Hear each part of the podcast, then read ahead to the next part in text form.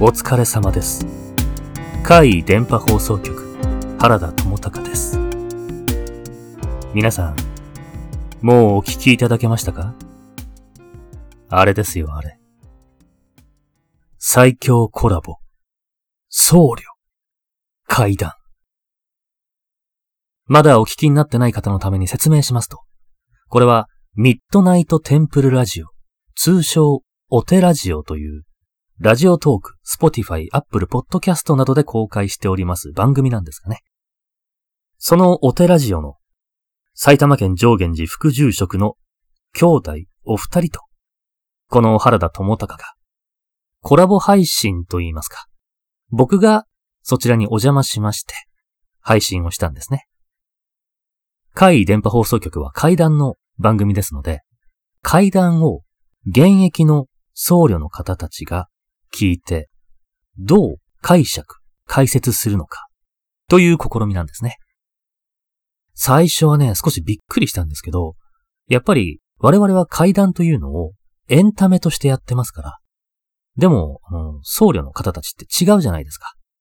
やはり冠婚葬祭だったり生活の一部とかそういったものを担う方たちですので、正直、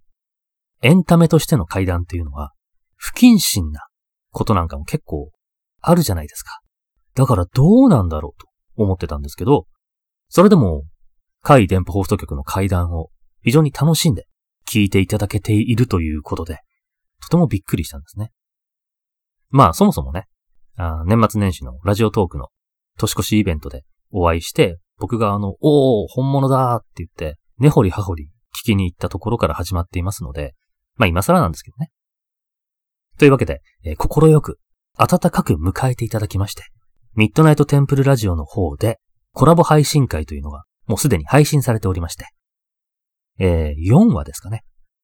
4回に分けて配信しております。なので、もしまだ聞いていないという方は、ぜひ聞いてみてください。ぜひ聞いてみるべきだ。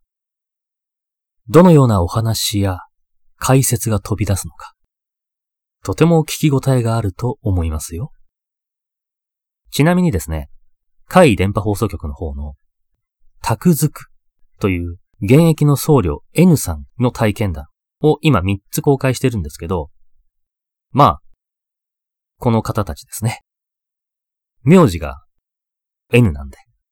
N さんということで公開しております。そちらの方も合わせてもう一度聞いていただくと面白いですよ。それからですね、海電波放送局は基本的に毎週金曜日に新作を公開してるんですが、今回はこのラジオトーク、ポッドキャスト系の方と YouTube の方で実質新作を2本公開してるんですよ。YouTube の方は移植階段。こちらは何度も扱わせていただいていますが、サイズ社から出版されております移植階段。特殊職業人が遭遇した26の会議。正木慎太郎さんと篠原志恵さんの共著のこちらの階段の本なんですけどね。変わった職業の方が体験した怖い話。こちらを YouTube の方で公開しております。と言っても、今回のはね、あの、本に含まれていない海電波放送局で公開するにあたりまして、篠原志恵さんに書き下ろしていただいた、訪問歯科衛生士の会、ひな形という階段。こちら YouTube の方で公開しておりますので、まだ見てないよって方はぜひ見てください。なぜこのように分けたかと言いますと、現状、音声コンテンツ系は12分、長くて12分というのが一応ありまして、それを超えるようであれば、ちょっと公開しづらいなぁと。もう12分以上のやつ公開してるんですけど、なるべくだったらそうしていきたいなということで。やはりね、移植階段少し長い作品が多いので、これからは YouTube の方で長めの作品を公開して、その時に、そうではない12分に収まる短い作品をこちらで公開するということも。まあ、今までもあったんですけど、それでも両方新作っていうのはあんまりなくて、それでも、まあ、好きあらばやっていきたいと思いますので、可能であれば、両方チェックしてみてくださいね。階段、ネタの方もね、やっぱりこのご時世で飲み会ができない。仕事でも人と会う機会、来る人数が減っているということで、原田的には新しい階段を仕入れるステージが減ってきているんですが、ありがたいことにリスナーの方たちから体験談をお寄せいただけるということが近年増えておりまして。まあ皆さんこの調子で、どんどん